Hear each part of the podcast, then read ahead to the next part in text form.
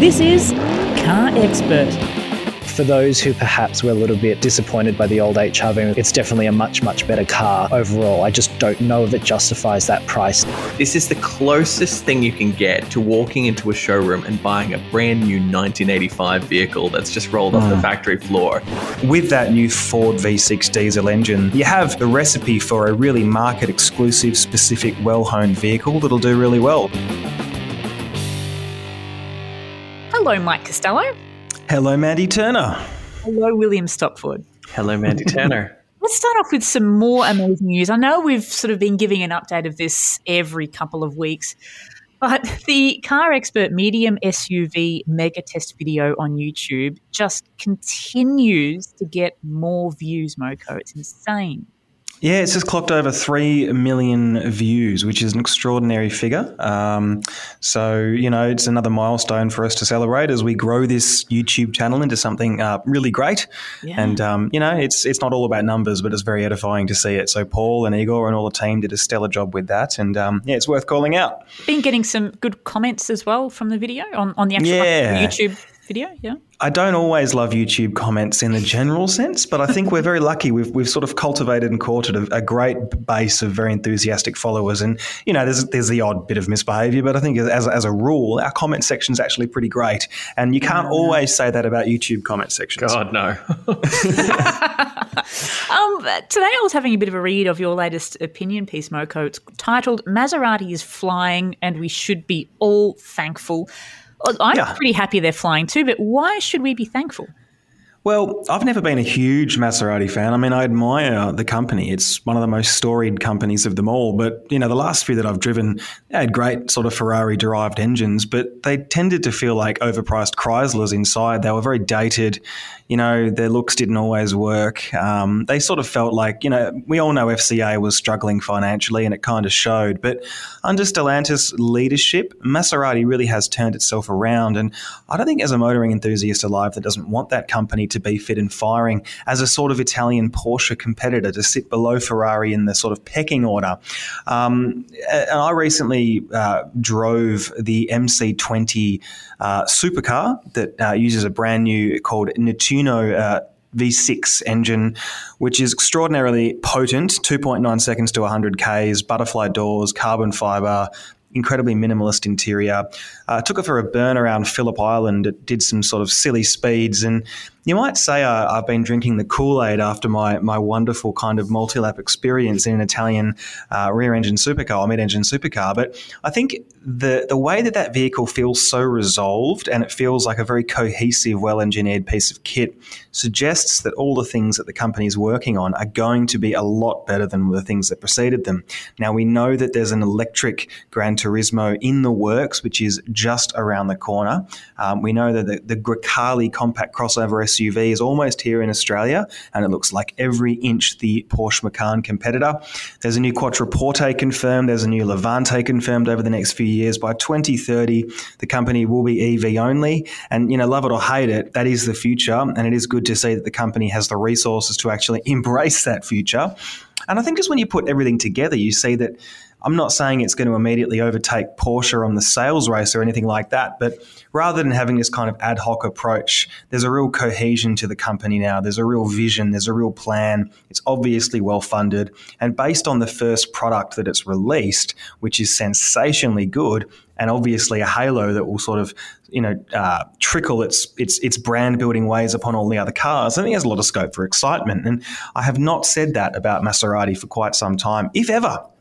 And it's really important for Stellantis for Maserati to succeed because it is their only luxury brand. It sits above their tier of multiple premium brands like Alfa Romeo and DS and, and, and soon to be Lancia.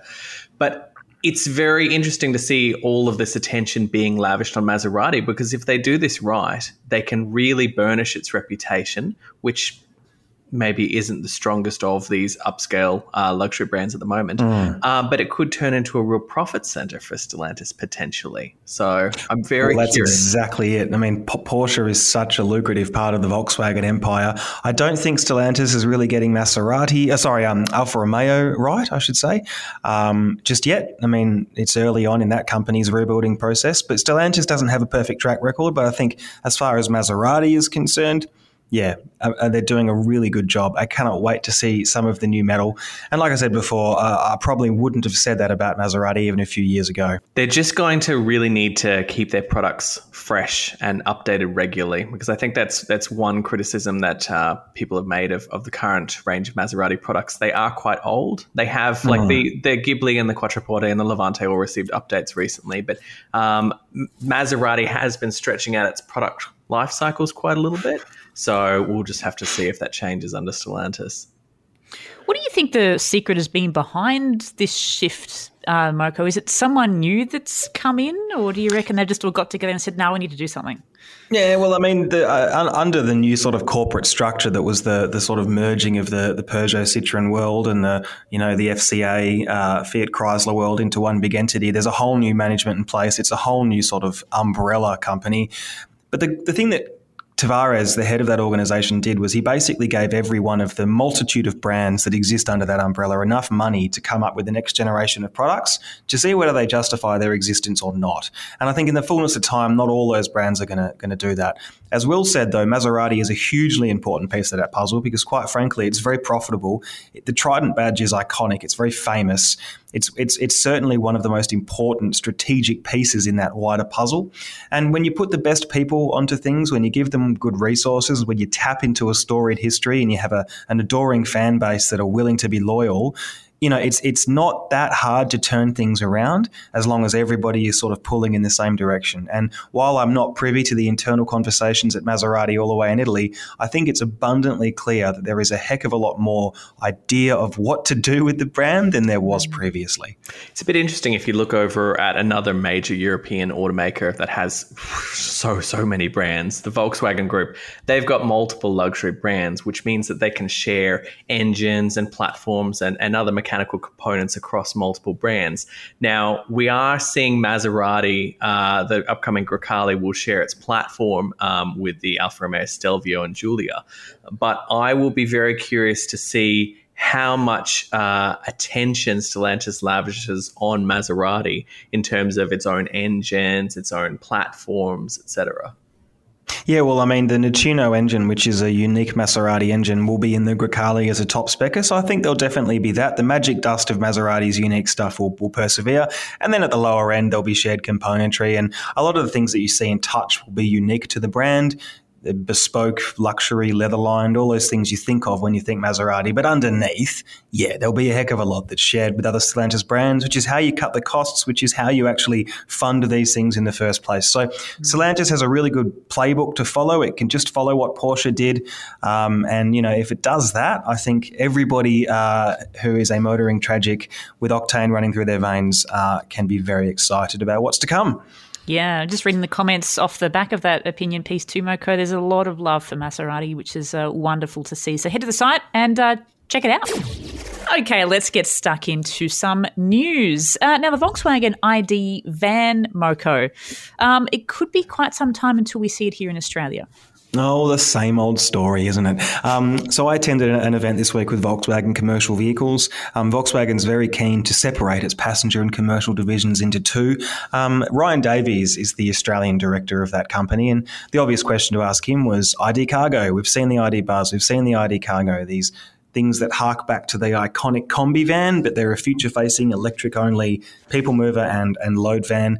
Surely, Ryan, we said Australia must be keen for this car. And his response was um, was pretty emphatic. Actually, we're constantly looking uh, not only to local governments, he said, but fleet customers about what our future looks like for electric vehicles because it's in high demand. They want to move that way sooner rather than later, is what he told us. ID Cargo is firmly on our radar as well as ID Buzz, which all sounds fantastic, right? Oh wow, electric combi is going to come to Australia.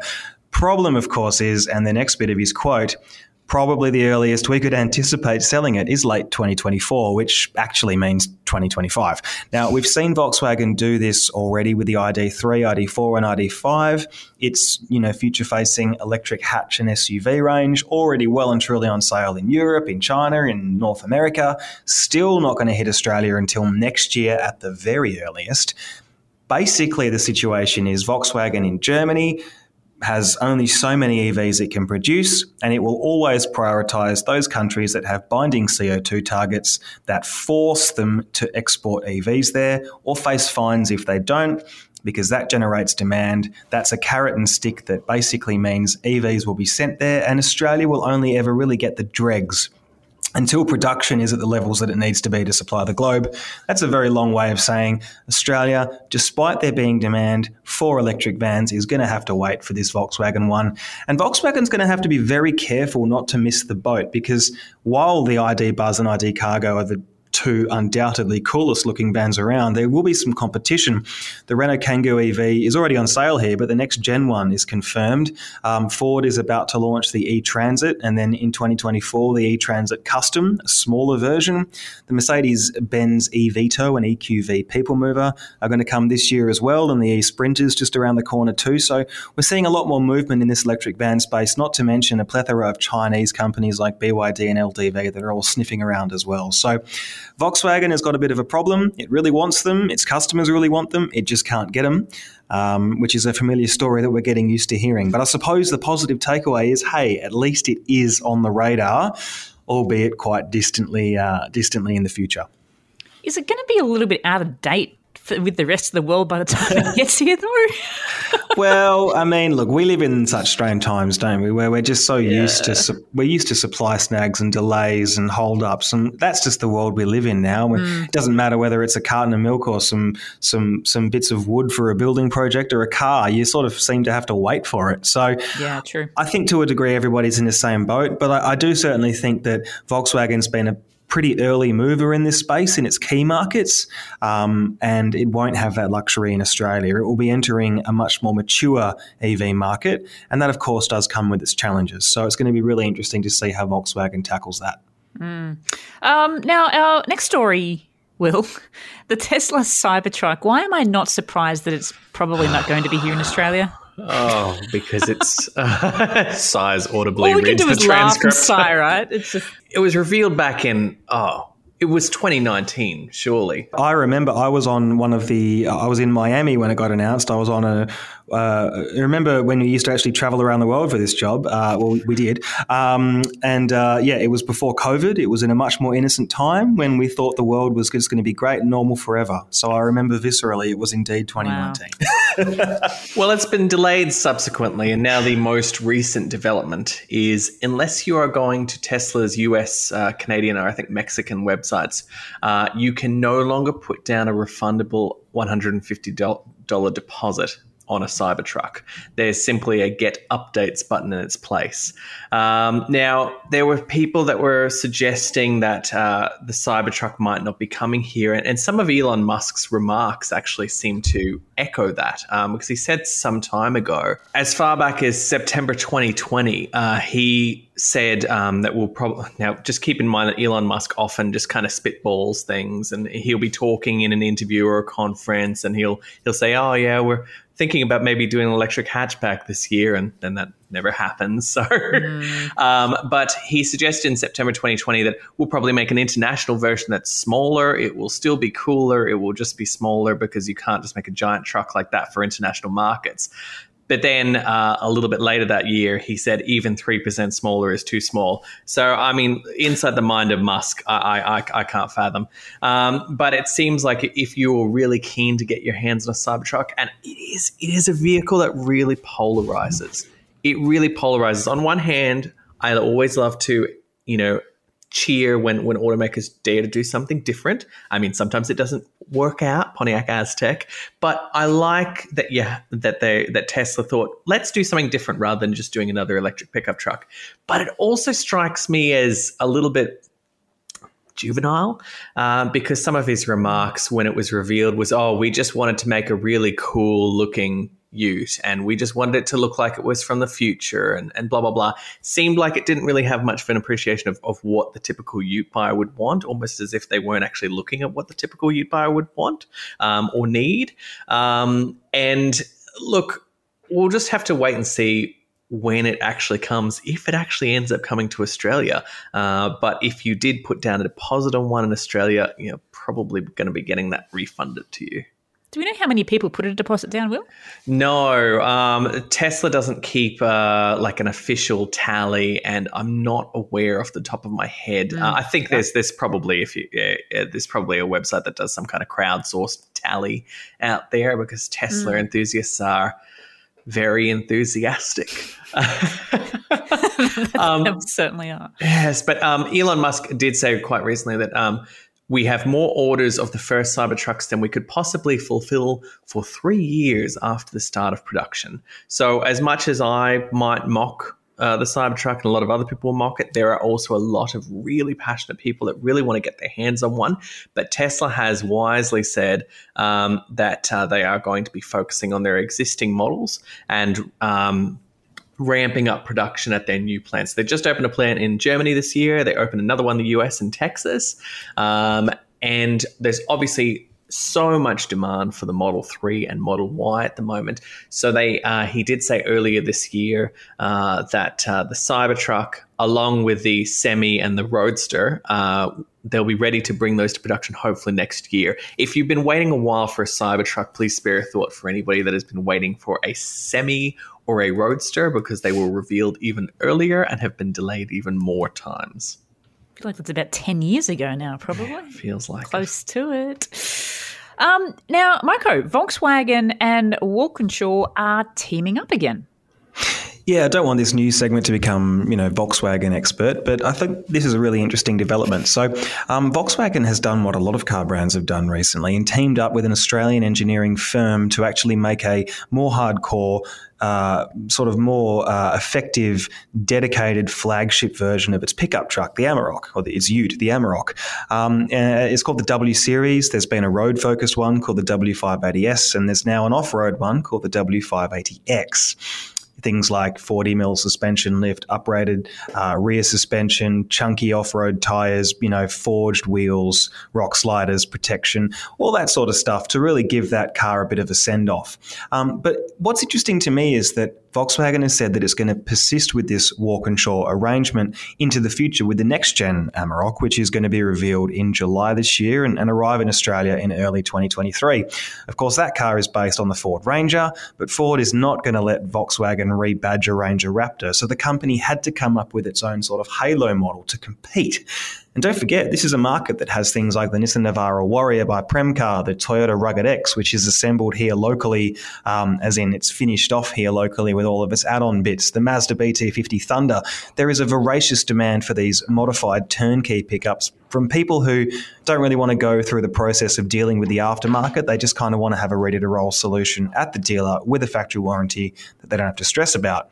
Um, Walkinshaw, ever since the demise of Holden, obviously being involved with HSV, has pivoted not only to its racing teams, but also has round the clock re engineering right hand drive production lines for uh, the Ram 1500 and the Chevy Silverado truck. It does suspension work for LDV, the Chinese pickup maker, and, and obviously Volkswagen too. So it's a big Melbourne company that supports a lot of Aussie jobs and Aussie ingenuity.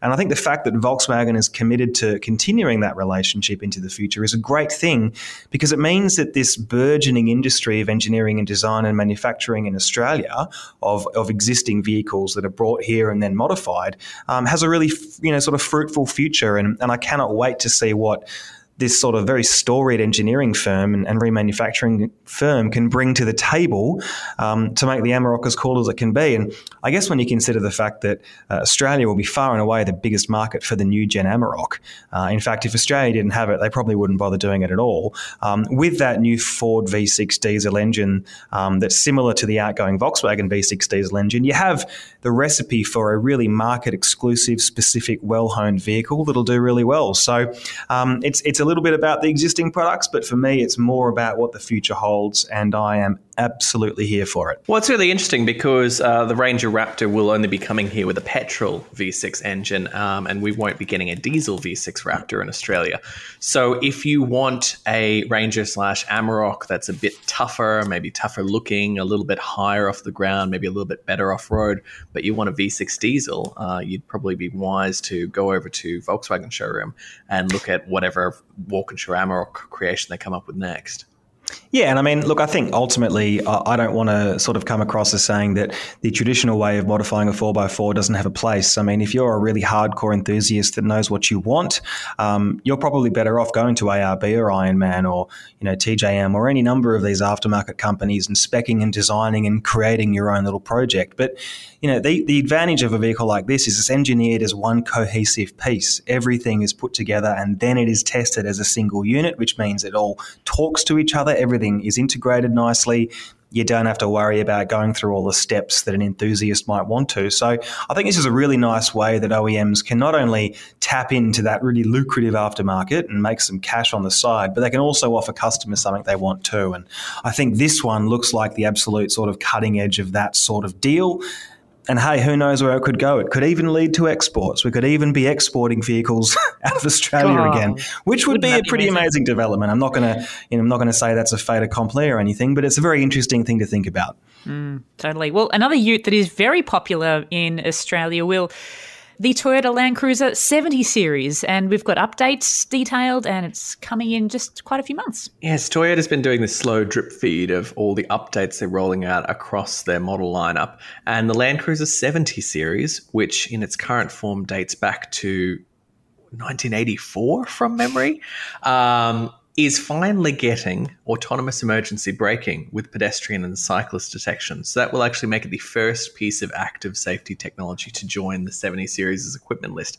Now, I would say the 70 series Land Cruiser probably has only the bare essentials when it comes to safety equipment. Uh, for example, that aren't even side airbags except in the single cab chassis model from wow. memory. Um, but Toyota made this announcement that they were going to roll out AEB, uh, and we know that there's uh, a lot of fleets that uh, require a certain safety rating, and of course, there's just a general awareness in the market that oh, AEB is a really useful safety feature, and we've seen over the past few years pretty much every ute has gotten it. But in this announcement as well, Toyota also said that it's made some design refinements that have enabled it to increase its the gross vehicle mass to more than 3500 kilo which bumps up the vehicle's payload figure and pushes it from the light to medium goods category. Now, Mike, correct me if I'm wrong, but does that not mean that now it doesn't have to uh, make any structural enhancements mm. to the Toyota to pass ADR 8500, the new side impact regulation that has caused so many companies to discontinue vehicles? Yeah, there's a Machiavellian genius to it, isn't it? You read the press release and it says, "Oh, we've given you more payload and a higher GVM, woohoo!" Which is genuinely great because at the end of the day, people that buy the 70 series are some of the most sort of hardcore, toughest users out there. But of course, uh, the real factor behind all this is exactly that: it enters a new vehicle categorization, the 3,501 kilogram GVM and above category, which means it does uh, have a different set of standards to meet, which, uh, as far as I can tell, and I'm not a lawyer, but as far as I can tell, does sort of ensure that vehicle will remain viable even without certain features that you mentioned into the future. So, um, look, it's very clever from Toyota. You know, you can't argue that. Um, there is an argument that you know um, Perhaps it could have engineered the vehicle to live up to the requirements regardless. But then again, at the same time, there's a massive demand. This vehicle's got a two year waiting list last time I checked, at least at some dealerships. There's enormous demand for the 70 series. There's almost nothing else like it if you want a, you know, sort of very antiquated, old school but you know incredibly tough vehicle. So it would be a bit of a tragedy for a lot of regional people if the vehicle was discontinued altogether. So you know, there's there's definitely pros and cons to it, but this at least gives it a new lease of life. It's uh, it's very clever. We made it safer, but we didn't make it as safe as we had to. we, well, just, technically, they did make it as safe as they yeah, had to. They just yeah. changed the parameters. But you know oh. what? I'm I'm a I'm a skeptic and a cynic, and you know, I, but a, a part of me does have to doff my hat to Toyota here. They've they've kind of played the system pretty well, I think. it, it is very interesting. Um, they did not mention in their press release anything about other body styles featuring uh, side airbags. So we know that they engineered the single cab chassis to feature cur- sorry curtain airbags and a driver's knee bag a few years ago. Uh, correct me if I'm wrong. That was related to its viability as a fleet vehicle for mines, um, which had safety standards uh, that they want to follow with any of their fleet purchases. Um, but the Troopy, the wagon, and the dual cab chassis, they don't have anything beyond driver and passenger airbags like it's 1995. So uh, we'll see if that changes. But again, if Toyota doesn't have to, uh, they might not. And there are a lot of people out there who are genuinely jealous of, of Australia that we can still buy something this basic. I mean, you're it as much as they've made updates over the years, this is the closest thing you can get to walking into a showroom and buying a brand new 1985 vehicle that's just rolled off the hmm. factory floor. It's it's there's you're right, Mike. There's really nothing else like it. Yeah. I drove a Troopy around Australia once, and I can tell you, um, it has its charms. It also has its drawbacks. But then again, if you're doing a certain sort of job, there's really nothing else for you. Uh, hit the news link at carexpert.com.au to read more. The Honda HRV is now in Australia and it's just a little bit different to its predecessor. To see how these changes have stacked up, James Wong is the man to ask as he's spent some time behind the wheel of this SUV. Hello, JWO. Hello, guys and girls. How are you? Now, has these changes been a long awaited step forward for the HRV and Honda in general?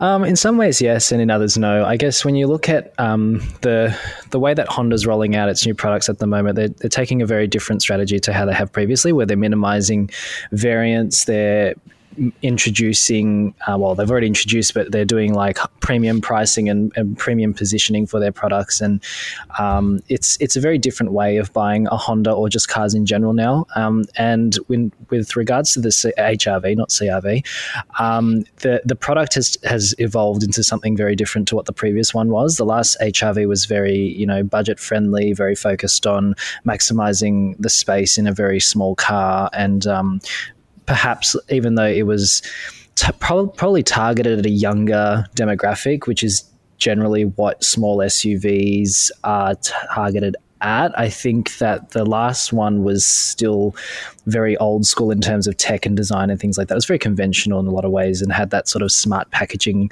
that might appeal to maybe a more mature buyer. whereas it, whereas this new one, it's taken a really different form factor. It's they they really wanted to drive home the like SUV coupe design when I when I went to the launch, and you know it still has those um, hidden rear door handles in the C pillar, and it's got a sort of like a fast back tailgate now. It's a lot more modern and aggressive looking, and it, it doesn't really look like the old one. Um, mm. A lot of cars tend to, you know, sort of evolve over time, whereas it, it maybe isn't a whole revolution of the design, but it's sort of going back to what the original HRV from the late 90s was like, in that it's very, very out there. Um, it's kind of futuristic. It's it, it's it's different. It, it breaks the mold a little bit, which is what I think Honda was best known for in, in its heyday. Um, in terms of like what changes have been made, well, now there's a, a hybrid for the first time in Australia. We, it's something that we've missed out on um, to other markets for quite some time, and um, so now it has a, a rival for something like a Toyota CHR hybrid or um, a Mazda MX-30 mild hybrid because now electrification is sort of like the it thing right now. Um, but there's a few things that aren't so great. So now we only get a four-seater interior because Honda couldn't be bothered engineering a top tether point for the middle seat, and so therefore they just decided to take it all out. And um, the high the the way that the the range is structured now is you can't get one for under thirty-five thousand dollars drive away. You know, back in the day, that you could get a base HRV for like twenty-five thousand plus on roads, which translated to about 27, 990, 28, 990 drive away. So now the, the, the base model, which is probably more in line with a mid spec model in terms of equipment and specification, starts at just over $36,000 drive away, whereas the hybrid and um, make sure you have held your breath for this one. It's forty five thousand dollars for a Jazz based um, SUV hybrid, which is a lot of money in anyone's books. Um, when I sort of did the competitor analysis in my written review, um, it was very interesting to see how the prices had rised over the years. So now you can get like a top spec Yaris Cross hybrid or a, a Toyota CHR hybrid for a little bit less, maybe like anywhere between 41 and 43 grand. Um, you've also got the Kia Niro, which is about to be replaced, but the top spec hybrid version of that's about 45, 990 drive away. Um, and if you want something that's actually a premium badge vehicle, which is sort of like what I think Honda is trying to aim at positioning itself as almost like a Volkswagen Mazda premium alternative brand.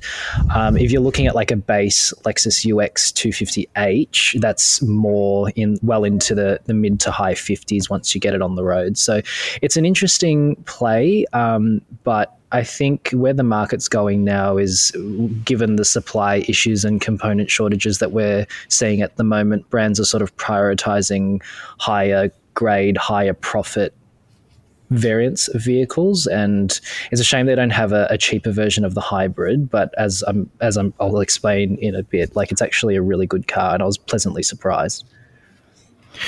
Wongy, when you think about the HRV, the thing that has always made it stand out is interior space. My father in law has one, and it's essentially a work van once you've got those back seats lowered. It's extraordinarily spacious, like a Mary Poppins bag on wheels.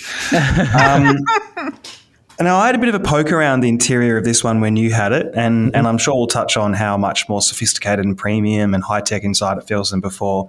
And I did notice the back seats still do that magic seat deep folding thing, but I also noticed that the boot did seem a little pokier than before, which does kind of come across like a massive issue considering that was such a key purchasing factor in the old one. Is mm. the boot in fact smaller, or do my eyes deceive me? Uh, it's about 130 liters down on the old one. So oh, wow. no, your eyes are very much in working order, and it is it is noticeably. It's it's sort of hard to say because the old one, I think, it, when you look at the space itself, it doesn't necessarily look that much smaller. But the fact that the last one had such a low floor, it, there was a, a, a, level of depth to it that just I think really increased the volume.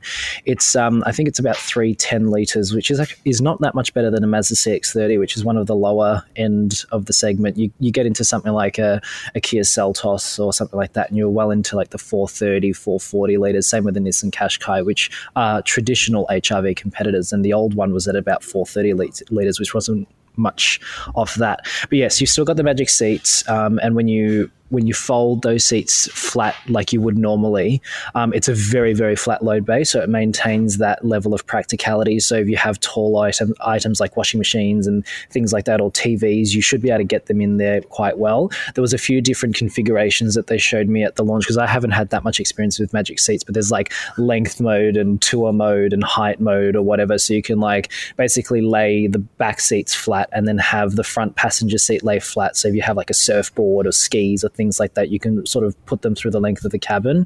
There's also a really cool function that raises the seat bases of the back up and flips them up against the backrest so that you have um, from the floor to the roof. So if you have like tall plants and things like that, or tall boxes that, but you have two people in the front, you can sort of sit them vertically in the cabin. So there's definitely a, a degree of like adjustability and things like that in there. But yes, it's it's very obviously not as um, capacious as the previous one. And because I had the hybrid as well, the, the battery is under the boot floor, which um, also cancels out any real underfloor storage. There is a cubby under there, but there's also no spare tire anymore. It's just a tire repair kit. You mentioned uh, that you wish that there was a more affordable hybrid option, but for customers that really like the look of the HRV inside and out, but don't want to spend this hybrid money, I know you've only driven the hybrid so far, but do you think on paper it's worth it just to step down to the normal petrol model? Uh, I think the, the the HRV hybrid brings several like quite desirable features that would probably be very missed if you went to the the basey. Um, the base petrol also is not very powerful on paper. We're getting one in a few weeks, so it'll be a good a good thing to sort of drive it and see how it compares. But um, you could lose out on things like a leather steering wheel and like you get less speakers and there's a few other things that you miss out on, which just seem like silly uh, misses. And but at the same time, that the base one might feel more befitting of the price given the nine grand gap the other thing is to consider as well is that the the hybrid's already starting to have wait lists stretch out to about three to four months. Given that I think is the the one that everyone wants to buy. Um, so if you want, if you can settle for the petrol after driving it and being happy with the performance, you can actually get one more readily available. Wongi, when I think about the old HRV, it, you know, it was always, as we sort of touched on, it was always about practicality, quality, you know, just just basic motoring. It never really drove that well. It wasn't offensively bad. Its ride quality was okay. It, it technically got around corners, but it certainly wasn't some agile, nippy, you know, hatchback in, in the way that it drove. Does this new one justify its price hike by actually driving better? Does it does it feel a bit more cohesive and sporty and dynamic behind the wheel than the car that came before it? And is it still comfortable as well? Um, yeah, that, that's a really interesting question. Do I think it justifies the price tag alone with its driving dynamics? Probably not, but it is definitely a much better, um, well-rounded package um, on the road. It's from my actually my memory of the old HRV was that certain variants I did actually find a touch offensive because I felt they were so like average considering especially towards the end of its life you were uh, you were asking quite a lot of money. Like a top spec VTI LX of the previous generation was 42 grand drive away. So the hybrid doesn't actually seem that much of a stretch when you actually look at it by um, comparison. And this new one like the ride quality was excellent. There's a couple of really um, jarry road joins around the Melbourne office in Docklands because there's so much construction and and so many different road surfaces. And there's this one bump in um, one of the surrounding streets that every most cars that I've gone over that um, bump or road join with, uh, particularly from like a mainstream conventional car set, have all been very sharp over the rear end. The, C- the HRV was one of the most damped and comfortable vehicles and settled really nicely over that bump. And the way that it handles, the way that it um, sits on the road, it doesn't feel like a cheap car that's sort of been enlarged in every dimension anymore. It's definitely much uh, more comfortable. It feels a lot more dynamic. It's it steers well. It rides well. Um, even that hybrid powertrain on paper, 96 kilowatts doesn't seem like a lot, especially these days when you've got turbocharged rivals with more grunt and and better load down response. But I think that um, compared to especially like a Toyota system, I've driven a couple of uh, other brand hybrids lately, um, namely the Haval H6 hybrid and, and, now the HRV. And I've, I've spent a lot of time in the equivalent Toyotas, and it's actually quite interesting to see how some of the other brands are doing hybrid technology. Where I, I think personally, the drivability and refinement is much, much better than an equivalent Toyota. The HRV's hybrid system is excellent. Um, the insulation from noise and vibration from the petrol engine is some of the best that I've experienced so far. Um, the way that it transitions between petrol and electric power is seamless, and sometimes I actually had to look down at the dash to see if the EV light was on because I genuinely could not tell.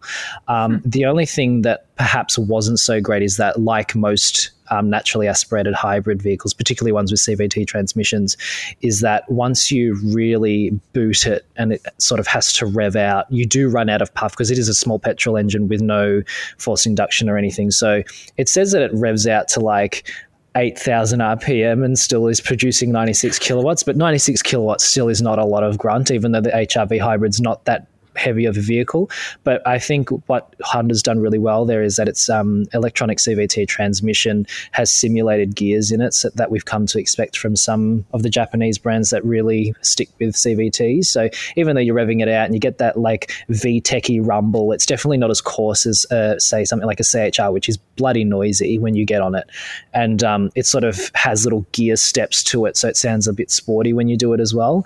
Um, it also has a, a B mode which allows allows you to adjust different levels of um, regenerative braking. So you can almost drive it like an EV. It won't quite come to a full stop the same way that you might in a proper electric vehicle with a full um, regen system, but it's actually like just really easy to drive and very comfortable, and it all sort of just works. It's it. The, I sort of drew the comparison to some European products like a Volkswagen, for example, where everything sort of just works and it's all really nice. And I think the the rest of you would agree that you get into like a standard Golf versus like a standard Mazda 3 or, or Corolla from like yesteryear or whatever. And there was just that like nice air of ambience and quality to it. And like, like the interior just feels insulated and everything feels really solidly built. And that's sort of like what I got from this HRV and the consistency of even like things down to like the, the fonts on throughout the infotainment and the buttons and everything. And there was nice clicks to how everything operated. And it's all just clean lines and simple. It's just sort of like a back to basics thing, but it's all done really well. So I was really mm. impressed with that kind of stuff. Um, and the tech is way better better than the old one. The, the old one had an, a genuinely offensive infotainment system, which just seemed like an afterthought. And like every time I looked at it with the old car, it was so annoying. And like if you got a phone call in the old one, you couldn't see maps, or you'd pre- you flick your indicator and turn on that stupid lane watch camera. But now it's actually got blind spot monitoring. It's got proper rear cross traffic alert. It's got a, a genuine semi autonomous ability in, with its adaptive cruise control and lane keeping systems, and it's got really good headlights. It's got swishy indicators on the front. Um, the infotainment system, the nine inch um, screen is the same in the Civics. It's got wireless Apple CarPlay. Sorry, Android users, you still have to use your USB cable, which means you should just move to an Apple phone. But the the responses are great. The, animations are slick. Um, it was very, very reliable. The integrated mapping doesn't look like something out of those cheap GPS units that you got from um, Dick Smith, uh, like the old one. Like it's it's just so much better. And I think that maybe that was what surprised me so much is just how far of a step forward this new one's come. I don't know whether that's also come from sourcing it from Japan rather than Thailand because I know Thailand's version of the CRV is a little bit different to ours, but um, for those who perhaps were a little bit disappointed by the old HRV and we thought it was a little long in the tooth. It's definitely a much, much better car overall. I just don't know if it justifies that price tag. You sort of have to really like the brand and really like that car to maybe stump that kind of money. But I wouldn't necessarily be telling people it's so expensive to not consider it at all. I think it's mm. it's it's worth having a drive and seeing it for yourself. And if you can live with a four seat interior, which I'm sure a lot of people could, but at the begin when you first think about it, you're like, oh, what if I have three people in the need to carry three people in the back in an emergency. I think it's just sort of like you have to act like you've got a, a mini or a, or a, sports coupe that only has four seats in the, in the cabin. Um, I noticed, Joe, you gave cost of ownership a 9.5. Why is mm. that? Because it's genuinely the cheapest vehicle to service in its segment. Like we thought Toyota was good. Now Honda does the first five services at $125 a pop, which is like next to nothing. Um, at 12,000 uh, sorry, not 12,000, 12 month service intervals. I may have given it a 10 if it was a little bit cheaper and the intervals were 15 or 20,000 Ks. Um, and then also it, the, the, fuel economy is really good. So I was averaging like 5.3 litres per 100 Ks without really changing my driving style. And it, there's quite a mix of environments that I drive through on the way to and from work, with including like an 18 kilometre freeway stint. So I thought it was pretty good. And um, it's not that far off a Toyota. I think the last time I drove a CHR hybrid, I was getting about 4.8. So it's negligible in the big scheme of things. Um, mm. And when you, the trade off is the um, much improved refinement, I feel, with the Honda system. So I'm actually quite excited for the new Civic hybrid later this year because that gets a two liter version of this drivetrain. So with that extra power in a car that's not that much bigger, um, but has a more sporting and athletic bent, I think that Civic will despite being much more expensive than a Toyota Corolla hybrid and more in line with a um, a Camry hybrid, I think it'll sort of be like a sporty, fun option that might actually make people think twice about calling a hybrid boring.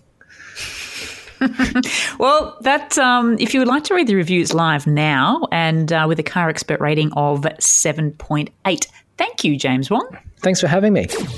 Rocco, a review that's just gone live, written by you. You've been driving the Ford Escape plug-in hybrid. How did you find your time behind the wheel?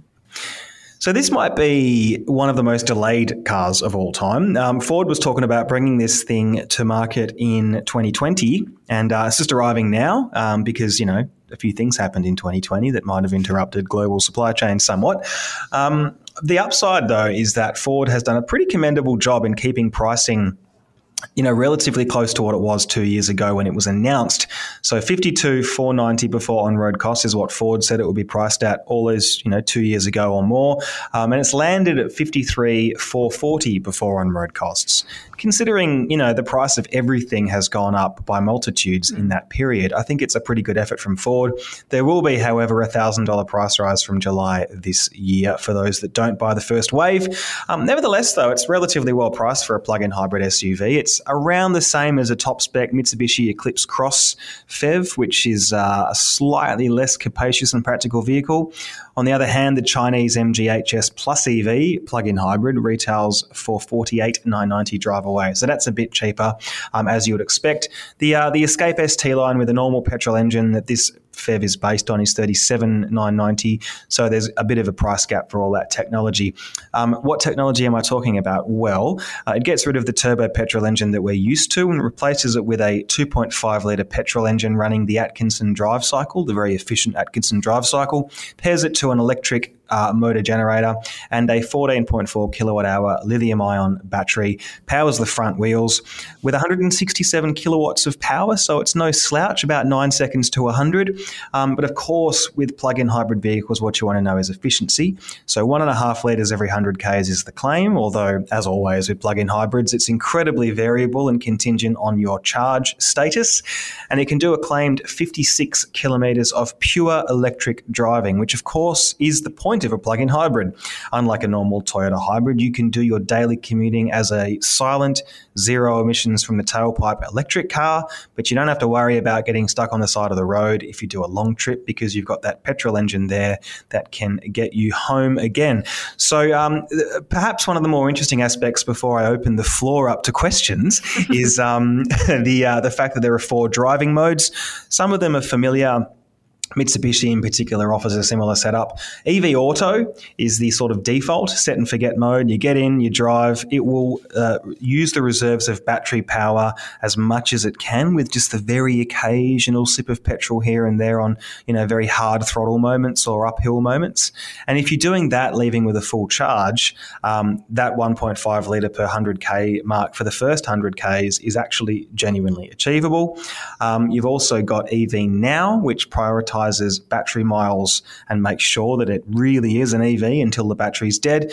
EV later, which uh, basically tells the car to keep the battery at a set level and will rely on petrol power to make that happen. So that, say, you get into a zero emission zone later if you're in Europe, um, you can use it that way. Or an EV charge mode where the actual engine charges the battery all the way up if you want it to. Cannot fathom why you do that because it's the least efficient way to charge a battery, but there you go.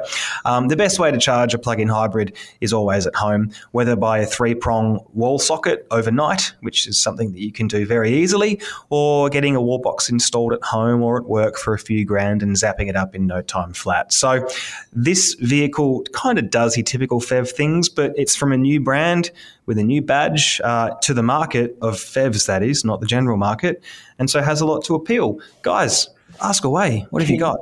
Can you charge it with a DC charger? You can't because it doesn't have the uh, CCS type attachment point. Um, uh, most PHEVs to be honest with you, can't do can't do rapid charging to that degree. So it's okay um, because it's such a small capacity battery compared to a conventional all electric car. Um, it would it would be something that probably wouldn't be particularly wise to engineer in because ultimately rapid charging all the time does deplete the battery's life and um, it doesn't have as much range to start with. So you'd, you'd, you'd lose you'd lose a, a smaller overall range if you fast charge too often. I know this can vary from from everybody in terms of what you're going to use the car for, but which one would you get? The you know over the petrol or the PHEV? Which one do you think is better value? Well, I think the plug-in hybrid is actually. I mean, it, it's very hard to justify the price of a plug-in hybrid at the moment in any brand. Quite frankly, Toyota's normal hybrids um, they're only two or three grand more than the non-hybrids, and so you can very easily do the sums and work out you can pay back the fuel differences in a couple of years. Plug-in hybrids is not so much uh, that; it's very contingent on your life cycle, too, lifestyle too. So if you have solar panels on your roof and you've got a really sort of cheap and and, and zero emission way of charging it at home, it makes more sense. I think the thing to keep in mind with this plug in hybrid, though, is the fact that at very worst, it's a normal hybrid. So if you have exhausted that battery and you're relying on petrol power, it will still do regenerative braking. It will still tap into what is left in the sort of unusable reserves of battery to just help that petrol engine along on hard, high stress moments like taking off. Um, and so I was averaging 5.1 litres every 100 Ks, even with a flat drive battery. So at very worst, it's a hybrid, and at best, it's a zero emission sort of way to sort of dip your toes into the zero emission waters, as it were. Um, and at the end of the day, the, the Ford Escape is a, is a very, very, very good package. It's a bit underappreciated, I think. Its interior's a little bit dated in some ways, but everything is really ergonomic and works well. It's quite dynamic and agile. It handles quite well through corners. It rides nicely. It looks pretty sharp the pricing against its PHEV competitors is actually quite reasonable. Um, so I don't think you can make an economic only argument for it, but I don't think you can make an economic argument really for any plug-in hybrid. It's more a case of if it's a if it's a vehicle that you sort of aspire to, if you really enjoy the technology and you want to have something electric but you can't yet go the full whole hog, it's not a bad place to be. And I have to say, it impressed me more than either the Eclipse Cross or the MG HS, um, and it's going to be cheaper, I would imagine, than the new gen Outlander from Mitsubishi, the plug-in hybrid version that's just around the corner.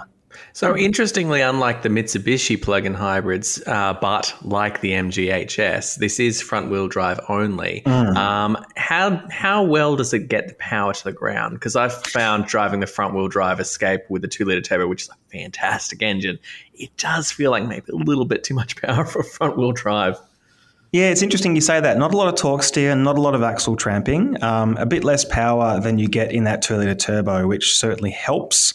Um, and you also get that instant jolt of electric takeoff, but not so much that it constantly overwhelms the front wheels. So, so no, I actually found it a bit more manageable. But you do touch on a good point, which is the Mitsubishi system has that two motor all wheel drive system, which is a real winning point because it gives you the promise of adventure and the ability to go off the beaten path a bit that the Ford doesn't do. Um, it's a much more efficiency focused vehicle. Um, so you're right, the all wheel drive thing is probably a loss, but at least the Ford doesn't, yeah, torque steer and axle tramp and do all those horrible things that overly powerful front wheel drive cars can tend to do. How did you find the regenerative braking? I'd love it if there were more modes to play with, actually. There are some cars now where you can actually toggle through different degrees of it and do things like one pedal driving, and you can really maximize it or minimize it and, and toggle away. This is a much more sort of simple, you know, set and forget type vehicle. So um, it does its thing in, in sort of quietly, like a normal hybrid car does. It makes all the familiar noises that a hybrid car does. Ultimately, you'll probably be a bit easier on your brake pads than you would be in a, a non hybrid vehicle, but I can't say that there's anything particularly spectacular about it by any means. Yeah. All right, that review is live at carexpert.com.au. That's an end for this week's podcast. Now, Atco or Chris Atkinson, uh, what has he been racing like recently, Will? Well, um, I had to help take some cars out to Queensland Raceway uh, today for him. Had to, had to. Had to. Oh, I'm oh, sure you hated it. It's so such a tough life, and then he made me get in the car and drive uh, laps. you know, oh, Taskmaster. Um, no, so today uh, we had at the track two Subaru BRZs, the old Subaru BRZ and the new Subaru BRZ. Um, and let, hang on, just let me interject for those listening at home who don't know who Chris Atkinson is. This is a guy who was a World Rally Championship driver for Subaru Factory. So when we say we're putting the right guy behind the wheel of a Subaru sports car, we really mean it. There's probably nobody in the world who could be more qualified. Yep. Pretty much.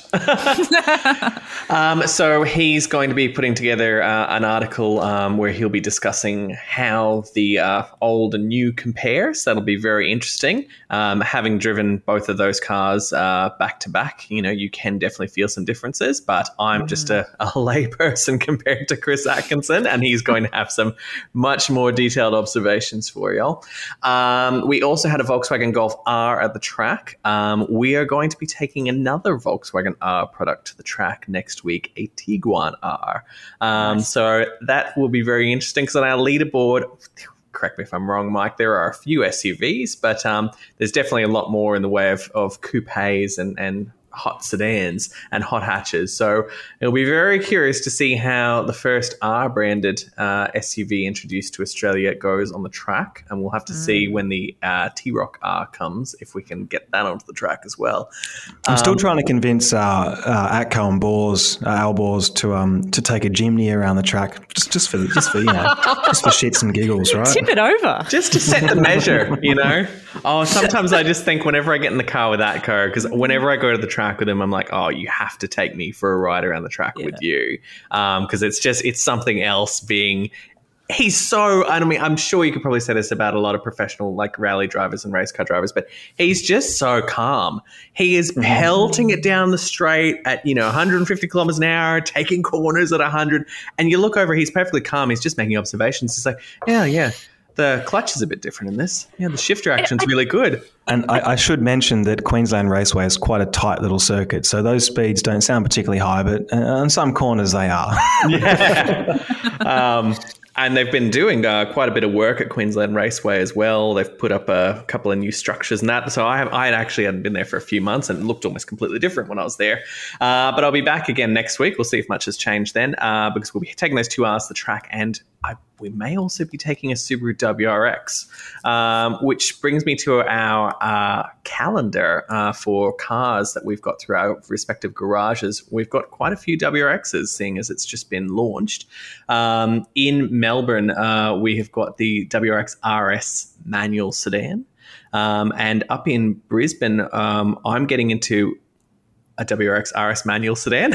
Who's going to write that review? ah, but you see, down here in Melbourne, we're going to go a cut above because we are going to put it into a comparison with a certain Hyundai i30N sedan oh. manual because there ain't that many manual hot sedans left anymore. So we'll take two of pretty much the only ones that do remain, and we'll stick them side by side. So you can do yours in isolation, and we'll do ours in a twin test, and when everybody wins, right? Oh, yours sounds more fun.